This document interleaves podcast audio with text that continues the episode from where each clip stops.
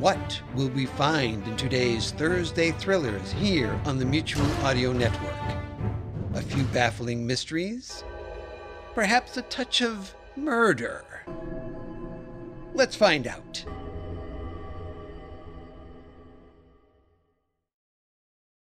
The following audio drama is rated PG for parental guidance recommended. The Mysteries of Dr. John Thorndyke. Thorndyke is the original fictional forensic detective from the early 1900s, using science to aid the art of detection to bring criminals to justice. This time presenting The Five Pipe Problem, written by R. Austin Freeman, adapted for radio by Heather Elliott.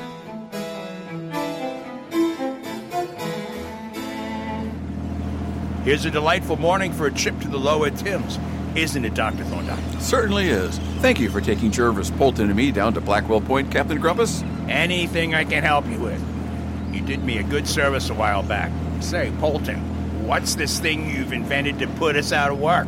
Oh, it's an improved prism for increasing the efficiency of the gaslit buoys. Anything to cut down the number of outages along the buoy lines is something worth looking at.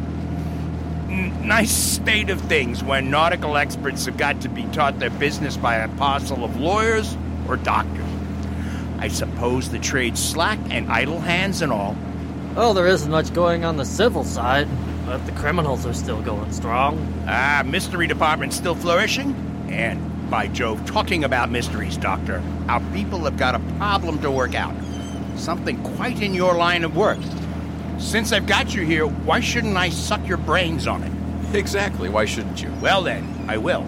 The mystery, shortly stated, is this one of our lighthouse men has disappeared, vanished off the face of the earth, and left no trace. He may have bolted, he may have been drowned accidentally, or he may have been murdered. Well, how did you discover he was missing? At the end of last week, a barge into Ramsgate brought us a letter from the Screwpile Lighthouse on the Girdler. There's only two men stationed there, and it seems that one of them, Barnett, had broken his leg. His letter asked that we send out the tender to bring him ashore. Did you? Local tender was up on the slip having a scrape down and wouldn't be available for two days. Since the case was urgent, the officer at Ramsgate sent a message back saying they'd send another man over by boat in the morning. Huh, when was this? Saturday morning, we had a new man just taken on, a man named James Brown who was lodging near Reculver and waiting his turn. The Ramsgate officer sent a letter down telling him to go out on Saturday morning in the Coast Guard's boat. The Ramsgate officer then sent a third letter to the Coast Guard at Reculver asking him to take Brown out to the lighthouse and bring Barnett ashore. Sounds like a mess in the making. Between them all, they made a fine muddle of it. The Coast Guard couldn't spare either a boat or man, so they borrowed a fisherman's boat.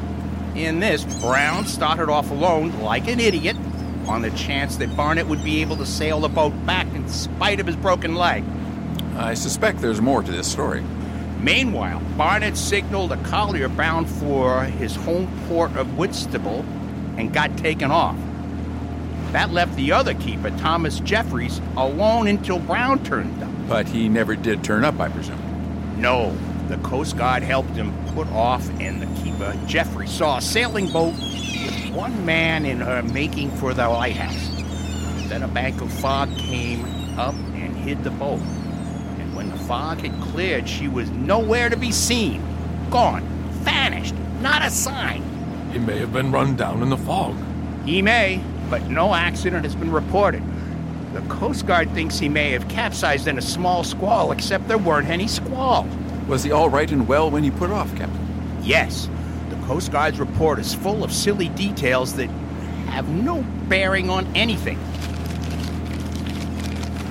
Listen, when last seen, the missing man was seated in the boat's stern to windward of the helm. He had belayed the sheet, he was holding a pipe and tobacco pouch in his hands and steering with his elbow. He was filling the pipe from the tobacco pouch. There, he was holding the pipe in his hand, mark you, not with his toes, and he was refilling it from a tobacco pouch, whereas you'd have expected him to fill it from a feeding bottle. Bah! You're hardly fair to the Coast Guard, Captain. The duty of the witness is to give all of the facts, not a selection. What the deuce can it matter what he filled his pipe from? Who can say? It may turn out to be highly material fact. One never knows beforehand. The value of a particular fact depends on its relation to the rest of the evidence. I suppose it does. Look ahead! Now, what the deuce that steam trawler be doing alongside our wharf? They seem to be landing something, too. Pass me those field glasses, Polton. Here you are, Captain. Why, hang me! It's a dead body! What's this about? They must have known you were coming, Doctor.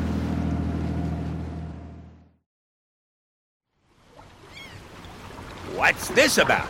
It's one of your Trinity House men, sir. We saw the body laying on the edge of the south shingle sand close to the beacon.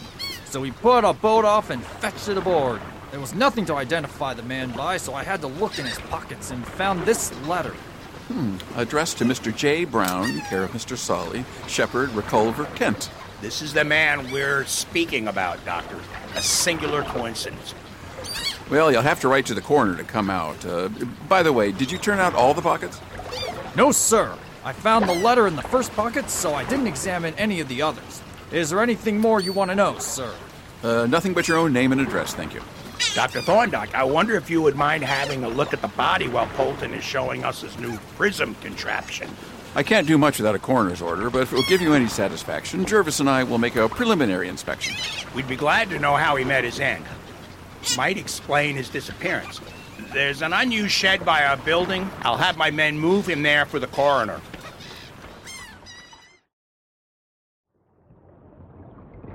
I'll take the notes if you would prefer. There's not much room in here for us both to examine him. Uh, uh, please do that, Jervis.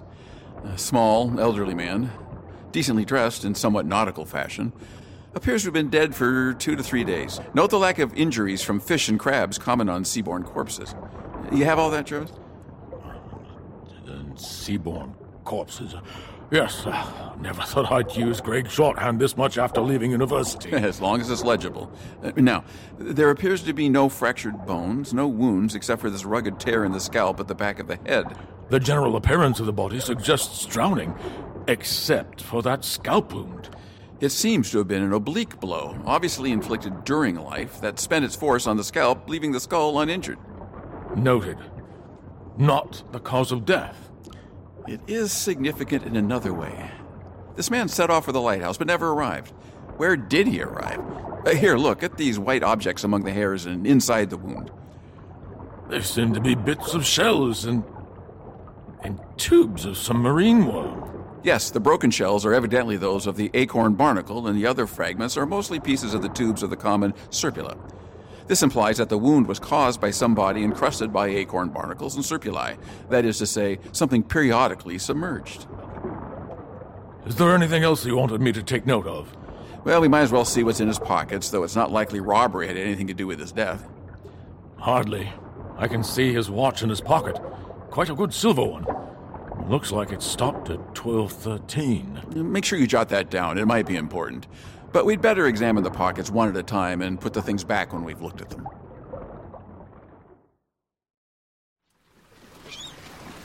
I've seen Polton off with my men for his experiment. I gather you're finished up here? We can't get much farther in the case without a post mortem. Is there anything, Doctor, that throws any light on the man's disappearance? There are one or two curious features in the case, but oddly enough, the only really important point arises out of that statement of the Coast Guard. You don't say. Yes, the Coast Guard states that when last seen, the deceased was filling his pipe from his tobacco pouch. We've examined his pouch, and it contains dark, fine cut shag tobacco. But the pipe in his pocket was stuffed with black, coarsely cut shavings. From a cake of tobacco. There's not a cake tobacco in any of his pockets. Not a fragment. It is possible that he might have used it all up to fill the pipe, but there was no trace of any on the blade of his pocket knife. His sheath knife was missing, but would hardly have been used to shred tobacco when a pocket knife was present. No, but you are sure there wasn't a second pipe? There was only one pipe, and that was not even his. Not his? How do you know it's not his? The mouthpiece has deep tooth marks. In fact, it was nearly bitten through. Now, a man who bites through his pipe usually presents certain features, namely a fairly good set of teeth. The dead man hasn't got a tooth in his head. I don't quite see the bearing of it. Don't you? Well, it seems to be highly suggestive. Here's a man who, when last seen, was filling his pipe with a particular kind of tobacco. He's picked up dead, and his pipe contains a totally different kind of tobacco. Now, where did that tobacco come from? The obvious suggestion is that he had met someone. Yes, it does look like it. Then there's his missing sheath knife. That may mean nothing, but we have to bear it in mind. There is another curious circumstance. We found a wound on the back of his head caused by a heavy bump against some body that was covered in acorn barnacles and marine worms. Now, there are no piers or stages out in the open estuary. The question is, what could he have struck? Oh, there is nothing in that. When a body has been washing about in tide wave for close on three days. There's not a question about the body, Captain. The wound was made while he was still alive. The deuce it was! Well, all I can suggest is that he must have fouled one of the beacons in the fog, stove in his boat, and bumped his head. Though I must admit that's a rather lame suggestion. That's our conclusion, without more information. I'm going down on the tender today to make inquiries on the spot. What do you say to coming with me as advisor? You and Dr. Jervis? I start out around 11 and will be at the lighthouse by 3 o'clock. You can get back to town tonight if you want. What do you say? There's nothing to hinder us. It's a perfect day for being out on the water. Very well, we will come along. Jervis is clearly hankering for a sea trip, and so am I for that matter. It's a business engagement, you know. Oh, nothing of the kind, Captain. It's unmitigated pleasure.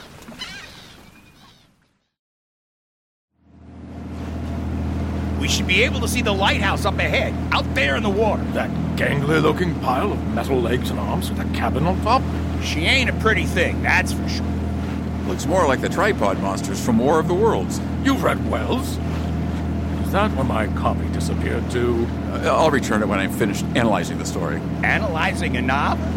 Really, Doctor, you should have other enjoyments than just books and murder cases. Such as an afternoon cruise down the Thames? In fact, Screwpile lighthouses combat the sea. If you were to build a traditional lighthouse with a solid foundation, the tides here would wash the silt right out from underneath, collapsing it. Those nine iron support beams are sunk down into the silt, and the lighthouse cabin sits over 40 feet above low tide, allowing the waves to pass through underneath with little resistance. Why is it red? You can see it from here now, can't you? We should be reaching it soon. I spoke to the master of this tender. He's putting us off at the lighthouse and continuing down to the northeast Pansand to replace an old buoy. He'll come back for us when they're finished the job.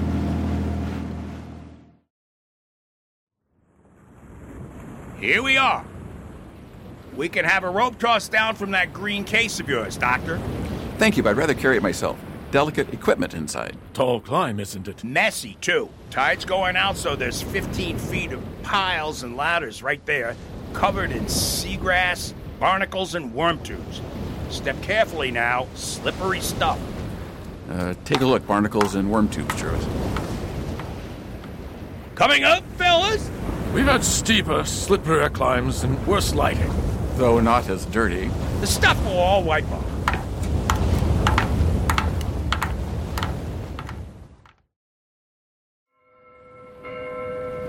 Afternoon, Captain. These gentlemen and I have come to make inquiries about the missing man, James Brown. Which of you is Jeffrey? I am, sir. What have you done to your left hand there? Wrapped up in a bandage. Uh, cut it peeling some potatoes. I- It isn't much of a cut, sir. Well, Jeffries, Brown's body's been picked up and I want particulars for the inquest. You'll be summoned for the inquest, I suppose, so come inside and tell us all you know. I'll be getting back to work if you need me. Yes, of course.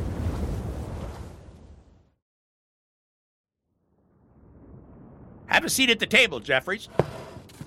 Start by telling us what you saw Saturday morning. I'd seen a boat with one man in it making for the lighthouse. Then the fog drifted in and I lost sight. I started the foghorn and kept a bright lookout, but the boat never arrived. I suppose he must have missed the lighthouse and been carried away on the ebb tide. It was running strong at the time. What time was it when you last saw the boat? About half past eleven. What was the man like? I don't know, sir. He, he was rowing and his back was toward me. Did he have any kit bag or chest with him? He'd got his chest with him. What sort of chest was it? Small one, painted green with rope beckets. Was it corded? It had a single cord round holding down the lid. And where is it stowed, Jeffries? Uh, In the stern sheets, sir. How far off was the boat when you last saw it? About a half mile, Half a mile? Why, how the deuce could you see that chest half a mile away? I was watching the boat through the telescope glass, sir. I see. Well, that will do, Jeffries. Tell Smith I want to see him.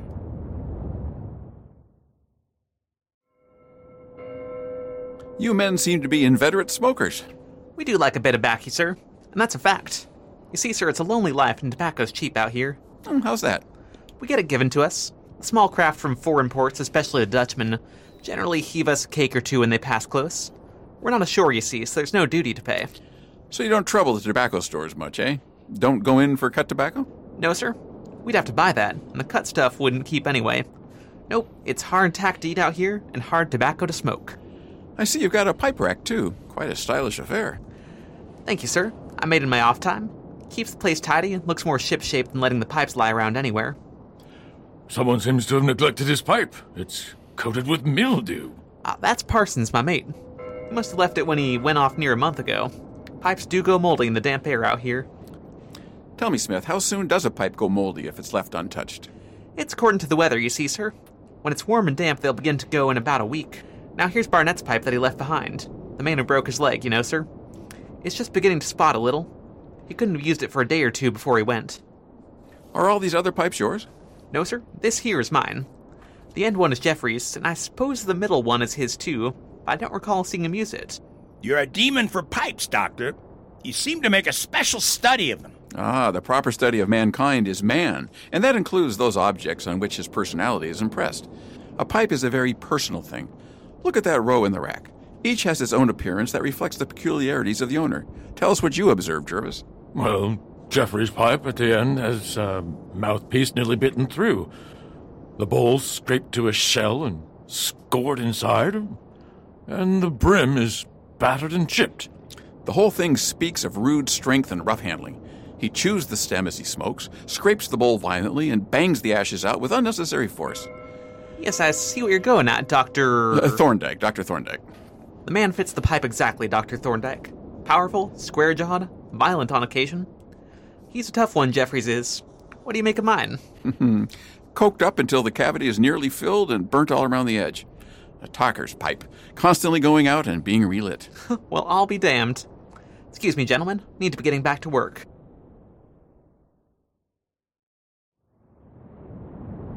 It's that pipe in the middle that puzzles me. Didn't Smith say it belonged to Jeffries? Yes, but he must be mistaken. It's the very opposite in every respect. Look closer, Jervis. While it may be an old pipe, there's not a sign of any tooth marks on the mouthpiece. It's the only one in the rack that is unmarked. The brim is quite uninjured. It's been handled gently, you mean? Incidentally, it's full of tobacco. What moral do you draw from that? The moral is that you should see that your pipe is clear before you fill it. Look at the mouthpiece. The bore is completely stopped up with fine fluff. If you'll excuse me a minute, I'll just go and see what the tender is up to. She seems to be crossing to the east girdler. Hand me that telescope from the wall beside you, would you, Dr. Jervis?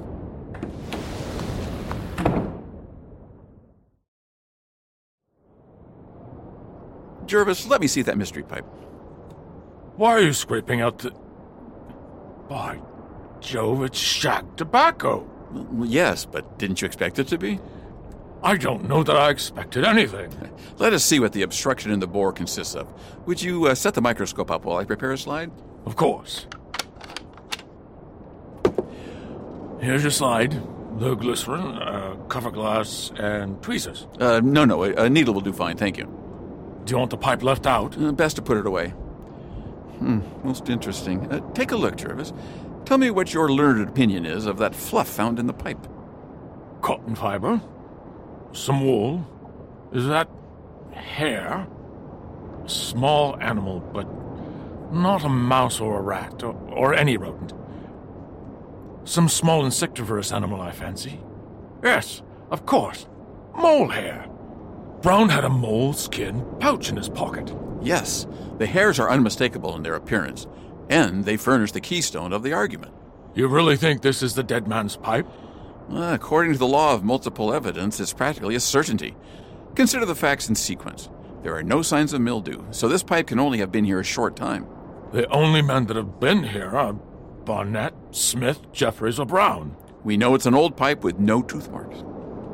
But Barnett, Smith, and Jeffries all have teeth and mark their pipes, while Brown has no teeth. The tobacco in it is shag, but these three men do not smoke shag. Whereas Brown had shag in his pouch. We also just found mole hair in the bore of the pipe, and Brown carried a mole skin pouch in his pocket in which he appears to have kept his pipe. Finally, Brown's pocket contained a pipe which was obviously not his and which closely resembles that of Jeffries. It contained tobacco similar to that which Jeffrey smokes and different from that in Brown's pouch. It appears to me quite conclusive, in light of other evidence in our possession, Jervis. What else do we have? The dead man knocked his head heavily against some periodically submerged body covered with acorn barnacles and serpulae. And the piles of this lighthouse answer that description exactly. There's nothing else in the neighborhood that will do it. Even the beacons are too large for that size wound. Then the dead man's knife sheath is missing, and Jeffries has a knife wound on his left hand. I must admit, the circumstantial evidence is overwhelming. The tender is coming up towing a strange boat. I expect it's the missing one, and if it is, we may learn something.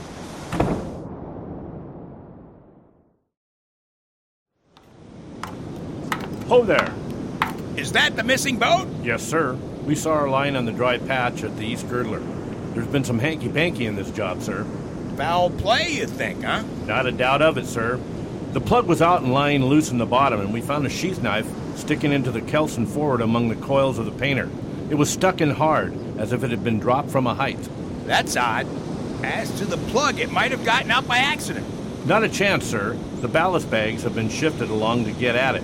Besides, sir, a seaman wouldn't let the boat fill. He'd have put the plug back in and bailed out. That's true. And the presence of the knife looks fishy. But where the deuce could it have dropped from? Out in the open sea. Knives don't drop from clouds, fortunately. What do you make of it, doctors? I should say it's Brown's knife, and that it probably fell right here from this platform of the lighthouse. What do you mean? Haven't I said the boat never came here? You have, but if that is so, kindly explain the fact that your pipe was found in the dead man's pocket, and the dead man's pipe is sitting right there in Smith's pipe rack. I, I, I don't know what you're talking about. I'll relate what happened, and you can check my statements for accuracy. That's crazy. I'm interested to hear the good doctor. As am I. Brown brought his boat alongside and came up into the living room, bringing his chest with him. He filled his pipe and tried to light it, but it was stopped up and wouldn't draw. Then you lent him a pipe of yours and filled it for him. Soon afterwards, you came out on this observation platform and quarreled. Brown defended himself with his knife, which dropped from his hand into the boat. You pushed him off the platform and he fell, knocking his head on one of the piles. You took the plug out of the boat and sent her adrift to sink, and you flung Brown's chest into the sea. Astounding. Incidentally, this happened about 10 minutes past 12. Am I right? Well, I'll be damned. Am I right, Jeffries? Strike me blind. Was you here then? You talk as if you had been. Anyhow, you seem to know all about it. But you're wrong about one thing. There was no quarrel. This chap Brown didn't take to me, and he didn't mean to stay out here. He was going to put off and go ashore again, and I wouldn't let him. Then he hit out at me with his knife, and I knocked it out of his hand, and he staggered backwards and went overboard. And did you try to pick him up? How could I? With the tide racing down and me alone on the station, I'd never got back here. But what about the boat, Jeffries? Why'd you scuttle her? The fact is, I, I got in a funk, and I, I, I thought the simplest plan was to send her to the cellar and know nothing about it. But I never shoved him over. It was an accident, sir, I swear. Well, that sounds a reasonable explanation. What do you say, Dr. Thorndyke? Perfectly reasonable. As to the truth of it, it's no affair of ours. No, but I shall have to take you off the lighthouse, Jeffries, and hand you over to the police. You understand that? Yes, sir, I understand.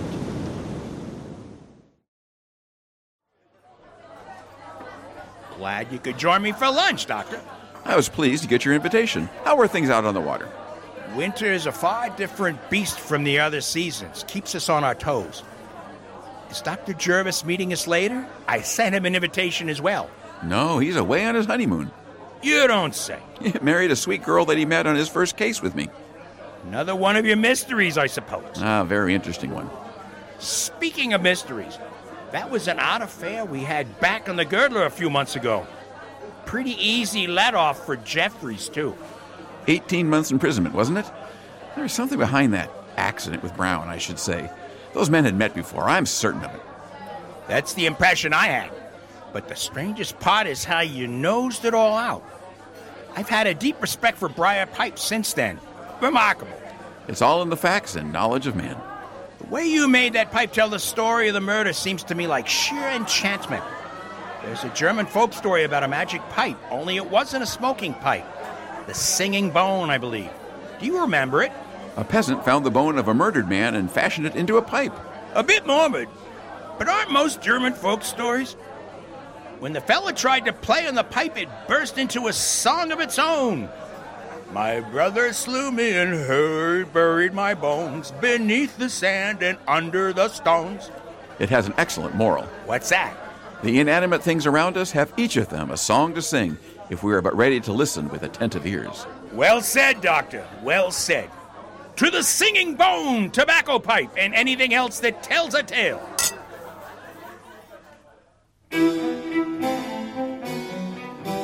The Mysteries of Dr. John Thorndyke, written by R. Austin Freeman, adapted for radio by Heather Elliott. Starring Dave Johnson as Dr. John Thorndyke and Roy Nessel as Dr. Christopher Jervis. Also in the cast were Jim Galan as Captain Grumpus, Bob Helling as Thomas Jeffries, Will Crow as Alvin Smith, Daryl Moffat as Tender Crewmate, Dave Anderson as Polton, James Anderson as Trawler Captain. I'm your announcer, Ryan Barker. Sound design and dialogue editing, Jay Charles. Recording engineer, Jim Galan. Recording technician, Bobby Wiley. Directed by Steve Chambers. Produced by Joseph C. McGuire. Recorded in partnership at KSVR Studios in Mount Vernon, Washington. This was a Radio Theater Project presentation.